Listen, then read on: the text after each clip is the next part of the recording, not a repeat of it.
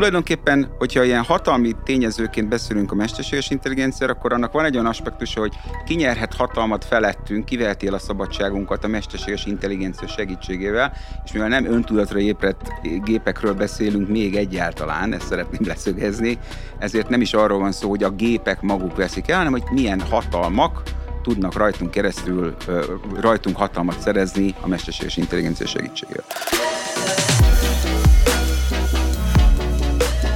A másik az, hogy milyen hatalmat nyerünk mi magunk, hogy tudunk kiteljesedni a mesterséges intelligencia segítségével. Hogy leszünk hatékonyabb emberek, és hogy leszünk egy hatékonyabb társadalom.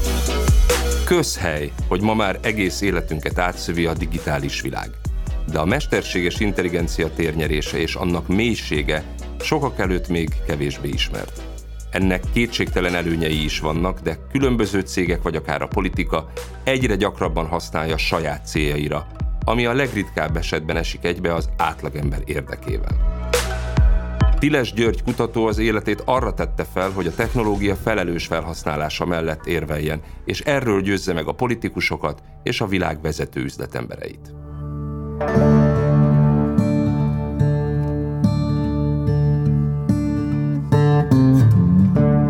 Én döntöm el, hogy mit veszek a boltban, hogy mit csinálok nappal és mit éjszaka. Lényegében csak rajtam múlik, hogy miből élek, hogy kivel élek, hogy hova utazom, és az is, hogy kire szavazok, hogy miben hiszek és mit gondolok. Tényleg mindenről mi döntünk, vagy egyre kisebb a mozgásterünk? Batiz András vagyok, az Éljen a Magyar Szabadság podcast műsorvezetője.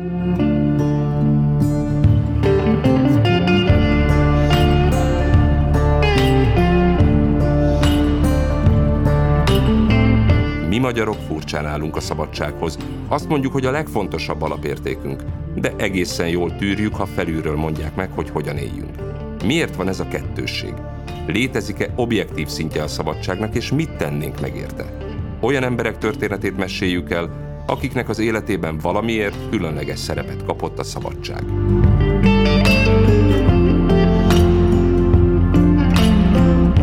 Tilesch György a Pécsi Tudományegyetemen végzett jogászként, mégis a technológiai szektorban csinált karriert. 12 éve költözött ki családjával Amerikába, a Szilícium völgybe, ahol komolyabban foglalkozni kezdett a mesterséges intelligenciával. Mesterség és Intelligencia címmel könyve is jelent meg a témában. Ebben az epizódban arról lesz szó, hogy a technológia beláthatatlan gyorsaságú fejlődése hogyan befolyásolja a mindennapjainkat, és hogyan teszi idézőjelbe a szabadságunkat.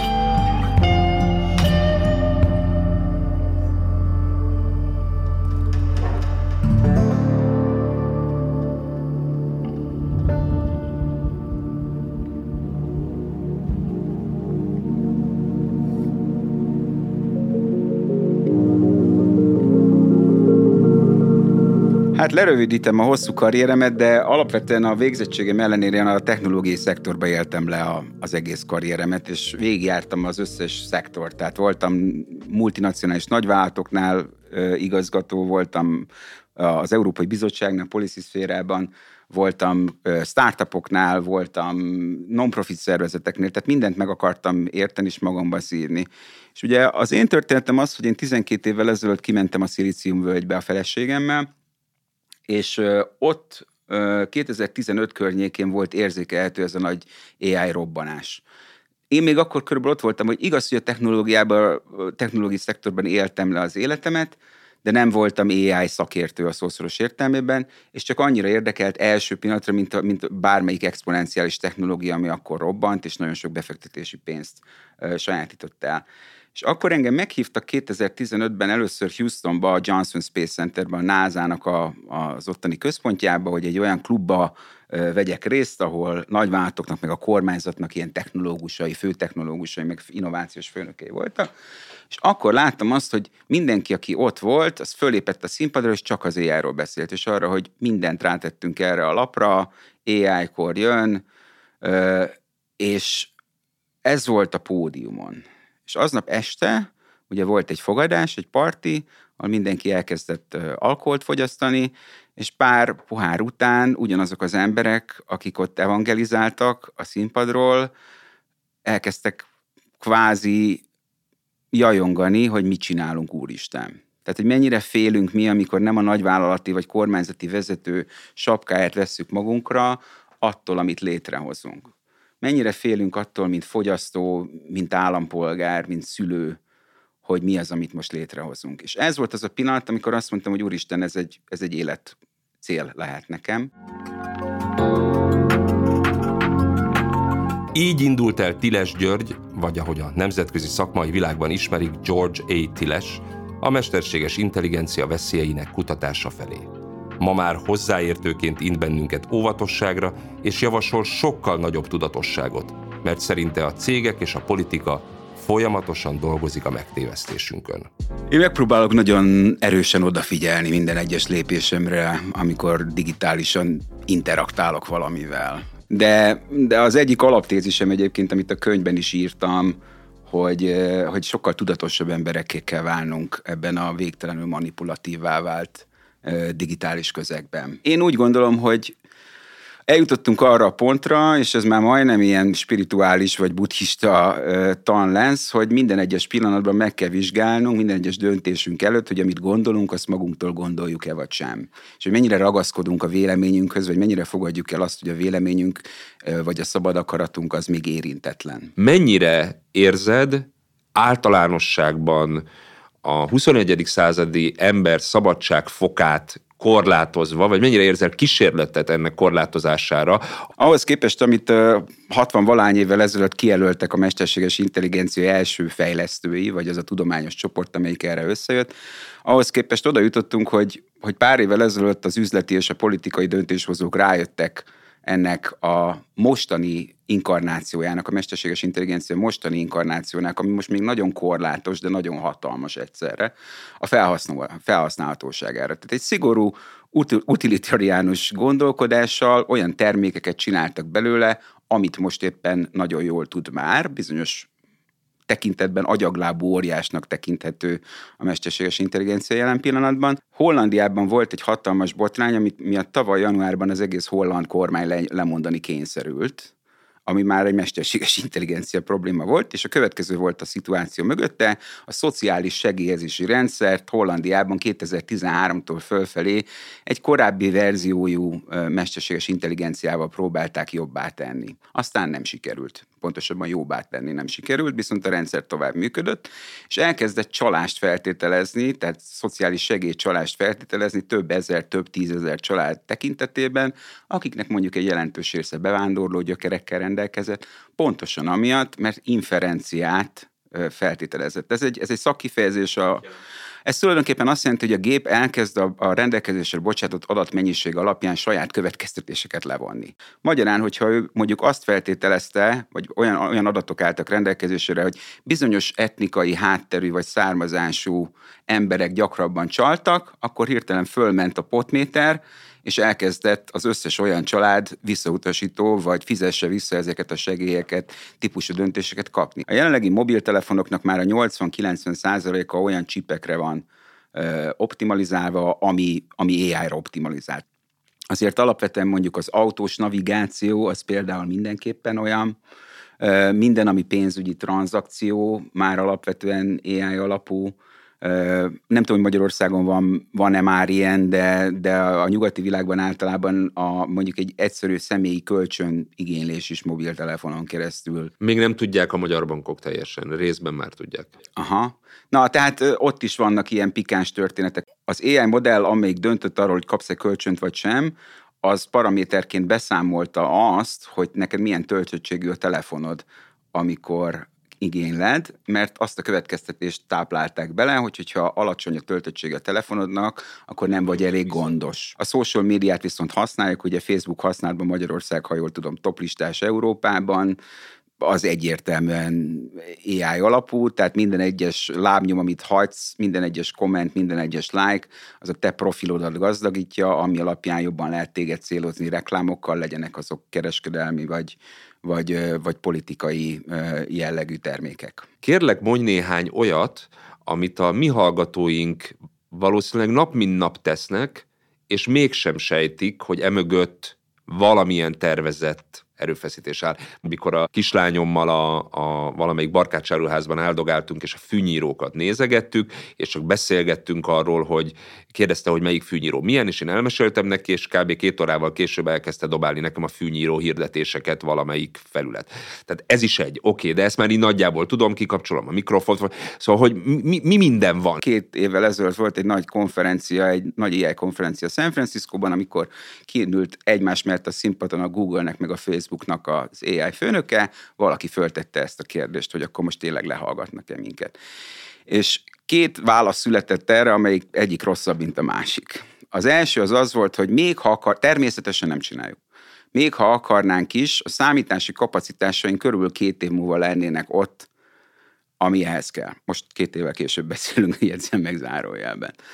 A másik az az, hogy tulajdonképpen vannak ilyen klaszterizációs, vagy ilyen rokonítással foglalkozó adattechnikák, amik azt jelentik, hogy nagyon erősen tudják modellezni a te csoportod, a te fogyasztói csoportod, ami ismétlem több 10 000 vagy 100 000 adatpontból álló csoport, ami alapján rokonítanak tudnak téged olyan emberekkel, akik hasonló fogyasztási szokásokkal rendelkeznek, és ez összekapcsolódva a lokációs adataiddal, amit tehát a barkácsáruház. Tehát bizonyítékunk nincs rá, hogy ez van, erős a sejtésünk, hogy ez lehet, még semmilyen amerikai hatóság vagy szerv nem talált bizonyítékot erre a típusú lehallgatásra. Érdemes lenne ezek szerint a hatóságoknak is megpróbálkozniuk mondjuk a fűnyíróval, és akkor hát, ha közelebb kerülnek a megoldáshoz. Eddig egyébként nem csak bizonyítékot nem találtak a különböző mesterkedésekre, de a szabályozás is a technológiai fejlődés mögött kullogott. Az Európai Unió most dolgozik az első mesterséges intelligencia szabályozáson, de tény, hogy nem egyszerű hosszú távon is érvényes jogi kereteket kialakítani egy olyan műfajban, ami elképesztő gyorsasággal változik. Ha mondjuk az EU, akiknek novemberben jön ki most az első AI keretszabályozása, ott kifejezetten társadalmi kockázat alapú megközelítéseket javasolnak. Magyarán kevésbé fókuszálnak arra a nagyon-nagyon fluid technológiai terminus technikusra, hogy mi az AI, mert lehet, hogy 2 hónap múlva más lesz, amikor kijön egy új modell, hanem arra fókuszálnak, hogy ha van egy AI termék, amit körülbelül be tudunk lőni, hogy micsoda, az milyen kárt képes okozni egyéni és társadalmi szinteken. És emiatt egy csomó olyan dolgot, amit az ember magától nem is venne olyannak alapvetően, hogy azt például, hogy csak egy példát mondjak neked, mondjuk a megfigyelés, a surveillance, az most úgy néz ki, politikailag arra hajlik az ászló, hogy teljesen tiltva lesz Európában. Tehát minden biometrikus azonosítás, ami AI alapú, és megfigyelés, és ilyen szociális kreditrendszerek, ami alapján téged jó fiúként vagy rossz fiúként osztályoz egy rendszer, azok teljesen tiltva lesznek. Ami mondjuk Kínában már többé-kevésbé nemhogy engedélyezett, hanem bevezetett. Pilotolják. Ez egy jó szó. Tehát azt hiszem 1 vagy 2 nagy kínai tartományban ezt pilotolják, és a kínaiak, legalábbis amennyit tudunk róla, nem is nagyon lázadnak ellene, vagy mondjuk úgy, hogy egy erősen kisebbség lázad ellene. Európa viszont kőkeményen a sarkára akar állni a másik irányba. De jó lenne, ha Európa valamiben kőkeményen a sarkára állna. De nézzük meg egy pillanatra ezt a Facebook kérdést, amit felvetettél, hiszen valószínűleg, bár amennyire tudom, már az én gyerekem szerint se az a vagány platform, ugye, tehát a Facebook felhasználói kezdenek öregedni. Ugye saját belső kutató csapatuk jutott arra a következtetésre, amely adatok aztán kiszivárogtak 1-2 évvel ezelőtt a Wall Street Journalhez, hogy lényegében azoknak az embereknek a 2/3, akik szélsőséges csoportokhoz kapcsolódnak a világban, azok gyakorlatilag a Facebook miatt kapcsolódnak oda, mert ilyen típusú ötleteket dobál fel nekik, amikor ez a, mint a which group to join, milyen csoporthoz csatlakozzak, és akkor jönnek ezek. És akkor ezt megmutatták, akkor hát igen, de hát így néz ki az üzleti modellünk, tehát valójában nem változtattak rajta semmit. Sőt, hát inkább egyensúlyozni kényszerültek politikailag. Tehát igen, alapvetően nagy változtatások nem voltak, időnként kirúgnak valakit, aki AI eticista a Facebooknál, és túlságosan komolyan veszi a feladatát, de ülnek egy nagy monstrumon, amit kreáltak, ami áll egy üzleti modellből, meg algoritmikus modellekből, és nem igazán tudnak vele más csinálni, mint hogy előre menekülnek most a metaverzumban. Nekem ez a meglátásom, hogy ez menekülés előre. Mikor vagyunk jobb kezekben?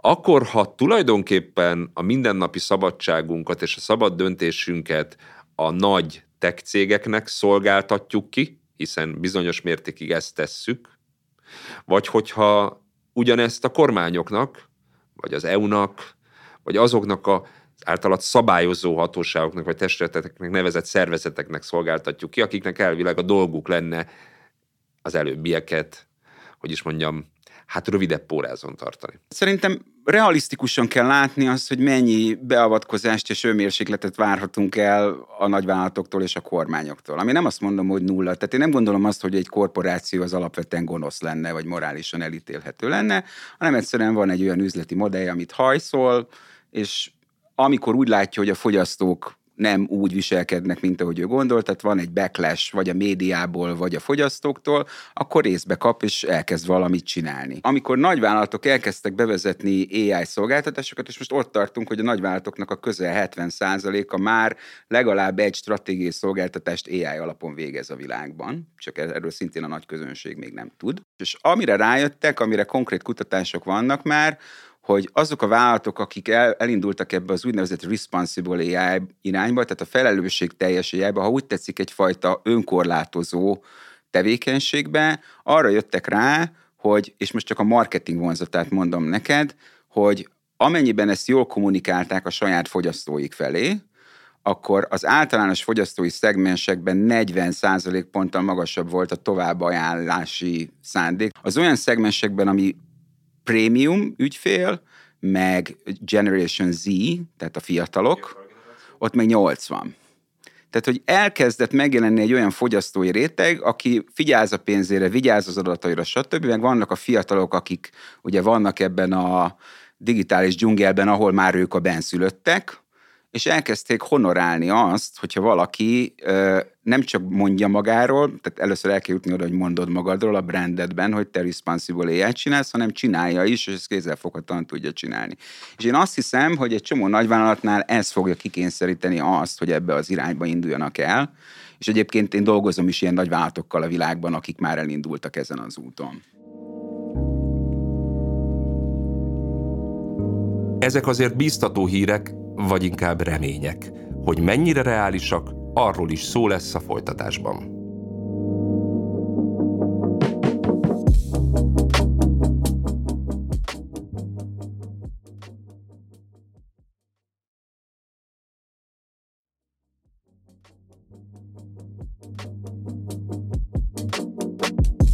Ott tartottunk, hogy a felelősen gondolkodó cégek akár sikeresebbek is lehetnek. És ennél a pontnál el is jutottunk Tilesch György küldetéséhez. Röviden összefoglalva, hogyan lehet a mesterséges intelligenciát ténylegesen az emberiség érdekében fejleszteni, azaz hogyan válhatna általánossá a felelős AI, és mit tehetünk mi egyénileg a saját biztonságunk érdekében. A mesterséges intelligencia fejlesztése és használata hasonlóképpen lehet tudatos, mint az, amit az egyén szintjére írtunk elő, vagy próbálunk promotálni. Tehát egy vállalat dönthet úgy bölcsen és felelősségteljesen, és bevezethet olyan belső fékeket és ellensúlyokat, fejlesztési eljárásokat, processzusokat, egyáltalában egy gondolkodásmódot, amivel olyan trekken tudja tartani az AI-t, hogy nem okoz ez nagy problémát. Ami azért is lesz fontos, mert azokkal a vállalatokkal, akik mondjuk morálisan kevésbé megközelíthetőek, azzal lehet általában hatni, hogy a most készülő szabályozások nagyon-nagyon súlyos bírságokat írnak elő, és egyre komolyabb és komolyabb rizikófaktorokat állapítanak meg. Magyarán sokkal nagyobb lesz a büntetés akkor, hogyha valaki félrelép, vagy nem ezeket az utakat követi.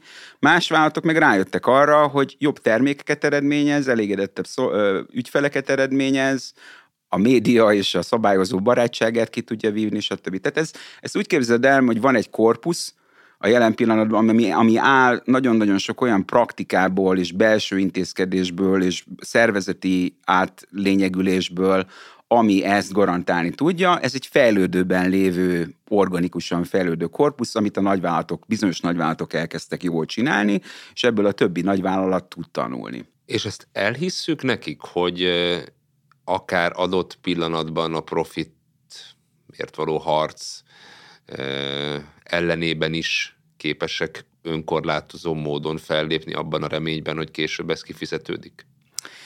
Hát ez mindig egyéni döntéskérdés, hogy elhiszük-e nekik.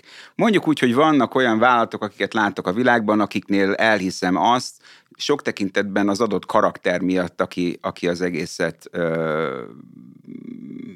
zászlóvivőként viszi a vállalaton belül, akiről tudom, hogy morálisan helyén van a szíve, és meg tudja győzni a részvényeseket arról, hogy ez alapvetően egy követendő irány. Én abban hiszek, hogy egy csomó olyan szolgáltatás fog kifejlődni, és ebből pár már látszik a világban, csak még nem organikusan, nem lett belőle egy olyan hatalmas suite, mint mondjuk a Google-nek van, amik már kifejezetten ilyen privacy fókusz lesznek.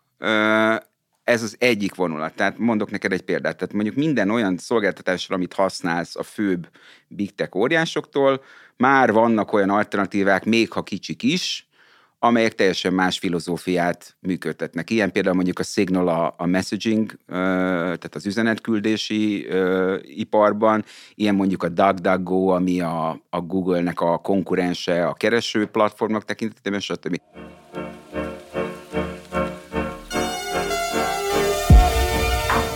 Tehát létrejöttek már az adataink szempontjából biztonságos appok, és Tilesch György szerint ez a jövő.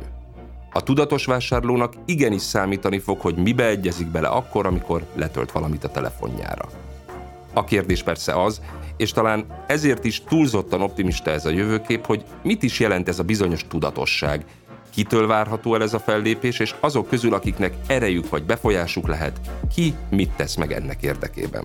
Sőt, hogyha még egy brutálisabb reformötletet mondhatok, ez az amerikai Bergman Institute-ből jött ki, az arról szól, hogy távolról indítok. Alaszka államnak, hogyha a lakója vagy, akkor minden évben kapsz egy csekket az államtól, ami a te osztalékod az állam olajbevételeiből. És ezt a logikát akarják áttranszferálni azokra az adatintenzív iparágakra, mint a big technology jelentős része, és azt mondani, hogy amennyiben adatintenzív az a vállalat, neked valamiféle monetáris kompenzáció jár az adatait használatáért, és erre akarnak. Tehát ezt kombinálva, magyarán a termékek, ezek az új típusú adattudatos termékek kombinálva az adattudatosság és ilyen adatszövetkezet vagy hasonló konstrukciókkal, meg a szabályozással szerintem létre tudnak hozni egy paradigmát. Nagyon nyögvenyelősen indul be az egész történet, de hiszem azt, hogy egy idő után elkerülhetetlen lesz. Egyetértesz azzal a megállapítással, hogy bár jól hangzik az, hogy egyéni szinten legyünk tudatosak, ami fontos, de valahol ez mégiscsak ebbe a bizonyos cruel optimism kategóriájába tartozik, hiszen te magad sem arról beszélsz, hogy egyénként mit tehetünk, mert egyénként ugyan tehetünk valamit, de valójában valahogy csak közösségként kell ahonnak érdekében fellépnünk, hogy valódi, szisztémás változást érhessünk el ezekben a rendszerekben. Teljesen. Hát egyénileg gyakorlatilag nem csak, hogy gyengék vagyunk, hanem ha akarsz írni a Facebooknak a jelen pillanatban, hogy valami történt veled, most nagyon sokat olvastam a napokban, hogy bizonyos barátaimnak törölték a Facebook profilját, pedig semmi olyat nem csináltak. Elvesztettek olyan emberek, akik social médiából élnek, elvesztettek 20-30-40 ezer követőt. A Facebooknak nincsen ügyfélszolgálata. Nem igazán tudsz semmit csinálni ebben a történetben. Tehát, hogy egyedileg totál powerless, vagy totál nincsen hatalmad ezek ellen. Mindenképpen valamiféle szövetkezésre van szükség. Azért is, mert hogy mondjak egy másik tézist, az, hogy az elmúlt pár évben a fő narratíva a konferenciákon, meg különösen az ilyen politikai vonzatú konferenciákon az volt, hogy a legnagyobb veszély a társadalomra nézve az a tribalizmus, tehát a törzsiség, a kettészakadás, az oldalak, ami Magyarországon egy népszerű topik. És én meg azt mondom, hogy egy lépéssel tovább kell mennünk, mert a realitás alapvetően ezt tükrözi. Az igazi probléma az a fragmentáció, tehát az egyénekre való szakadás, és az, hogy az alapján, hogy te hiperoptimalizált információt fogyasztasz, ami a te szájízed szerint van, és ezt a mesterséges intelligencia exponenciális szintre röpíti azt, hogy te csak Batiz Andrásnak szóló híreket fogsz olvasni egy idő után. Ez azt jelenti, hogy ember és ember között megszűnik az a tudati közösség, hogy ugyanazokból az információkból táplálkozunk. Magamra maradok a hülyességemmel és a nekem szánt információkkal. Így van. Köszönöm, ebből nem kérek, ha nem muszáj. Hát én sem, őszintén szóval, már pedig szerintem már ez a realitás. Alapvetően mondjuk a Facebook algoritmusa Nem tudom, mennyire bizonyíthatóan, de erre is sok kutatás volt. Alapvetően ugye a negatív kommenteket tolja előre, mert valamiféle aktivitásra akar serkenteni. Tehát, hogyha összeadod ezeket a faktorokat, hogy vagy te a saját fragmentált kis szolipszista világegyetemedben ülsz, vagy mikroverzumában üldögélsz, és kapsz hozzá olyan polarizációs ösztökéléseket, akkor ebből az jön ki, hogy mondjuk az a barátod, akivel még 80% egyezést mutatna a te korpuszod, akkor is arra a 20%-ra fogsz fókuszálni, ami elválaszt. És ez egy nagyon-nagyon veszélyes koktél. A már amúgy is létező társadalmi buborékok mellett, és ezek áttörése helyett jöhetnek tehát majd az egyéniek, amit tényleg elég vacakul hangzik. És ennek hallatán nagyon nehéz a technológiai fejlődésnek valós pozitív hatásaira fókuszálnunk, pedig van olyan is. A mesterséges intelligencia például alapjaiban reformálhatja meg például az orvostudományt. Ami a legforradalmi pozitív változás, ami az elmúlt 1-2 évben történt, az mondjuk az orvoslás és az élettudományok tekintetében van a mesterséges intelligenciában. Tehát félelmetesen meg fog ugrani a mostantól induló gyógyszereknek a hatékonysága, orvosi kezeléseknek a hatékonysága, személyre szabott kezelések jelenhetnek meg egyik pillanatról a másikra a piacon, ami teljesen a te genomstruktúrád, fizikális problémáidra van szabva. Tehát én az élet, a betegségektől való szabadulás, az élettartam kitolása, ilyen tekintetekben hatalmas nagy változásokat látok. Társadalmilag ezt majd mindenki megengedheti magának? Vagy azért ez majd annak a kérdése lesz, hogy kinek van rá pénze? Én szerintem az orvoslásban van egy olyan vetülete a mesterséges intelligenciának, amikor mondjuk az orvos mond neked valamit a te problémádról, de azt mondod, hogy te szeretnél meghallgatni egy AI véleményét is. És így a second opinion, az a második vélemény, ez nem egy másik orvos lesz, hanem a mesterséges intelligencia. Pontosan. És akkor már egy csomóan, különösen az ENSZ és hasonló, meg a WHO, meg ezek a szervezetek azt mondják, hogy de hát, hogyha ez nem kerül pénzbe, mint egy amerikai orvos, hanem csak minimálisban, akkor miért nem lehet ezt adományokként elvinni a fejlődő világba? Tehát, hogy a fejlődő világban a second opinion lesz a first opinion, hogyha úgy tetszik, olyan afrikai falvakban, ahol lehet, hogy nincsen orvos, vagy csak évente kétszer érkezik oda, de van mesterséges intelligencia, egyszerűen azért, mert internet kapcsolat van. Az ennyiből is látszik, hogy a kép árnyalt és összetett. De a pozitívumok mellett jócskán van miért szorongalunk is. A mesterséges intelligencia dolga az volna, hogy a mi életünket szolgálja, és persze mindezt akár meg is teszi, csak kérdés, hogy milyen áron.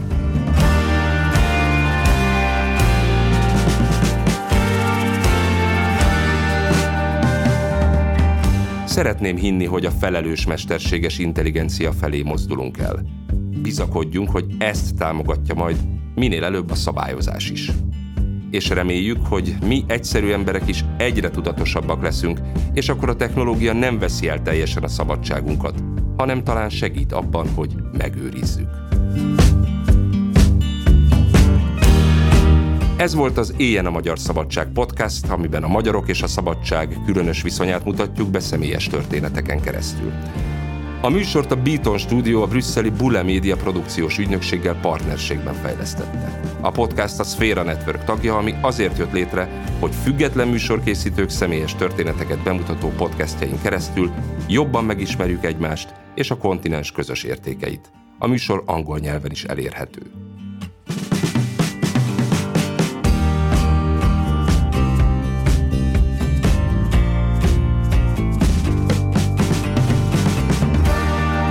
A Bule Media részéről a tartalmi koncepció kialakításában Alexander Damiano Ricci vett részt.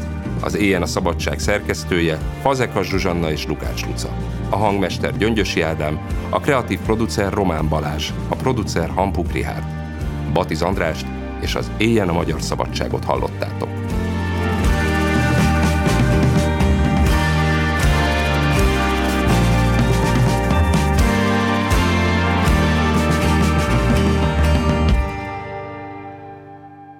Beaton Studio.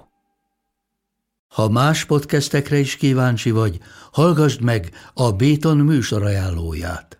El tudod képzelni, hogy a podcastet, amit éppen most hallgattál, fél év múlva már a mesterséges intelligencia generálja? Mi sem. De ha érdekel, eljötte már a gépek lázadása. Hallgass bele az Embertelen Podcastbe. Orsós Lajos vagyok, a műsor házigazdája. Egyelőre még élőben. Egyelőre. Fedezzük fel együtt, hogyan ismerkedik, randizik, mesél és vitatkozik Betty és Péter. Két teljesen mesterséges intelligencia. Lajos, a podcast címét mond még egyszer, léci. Oké.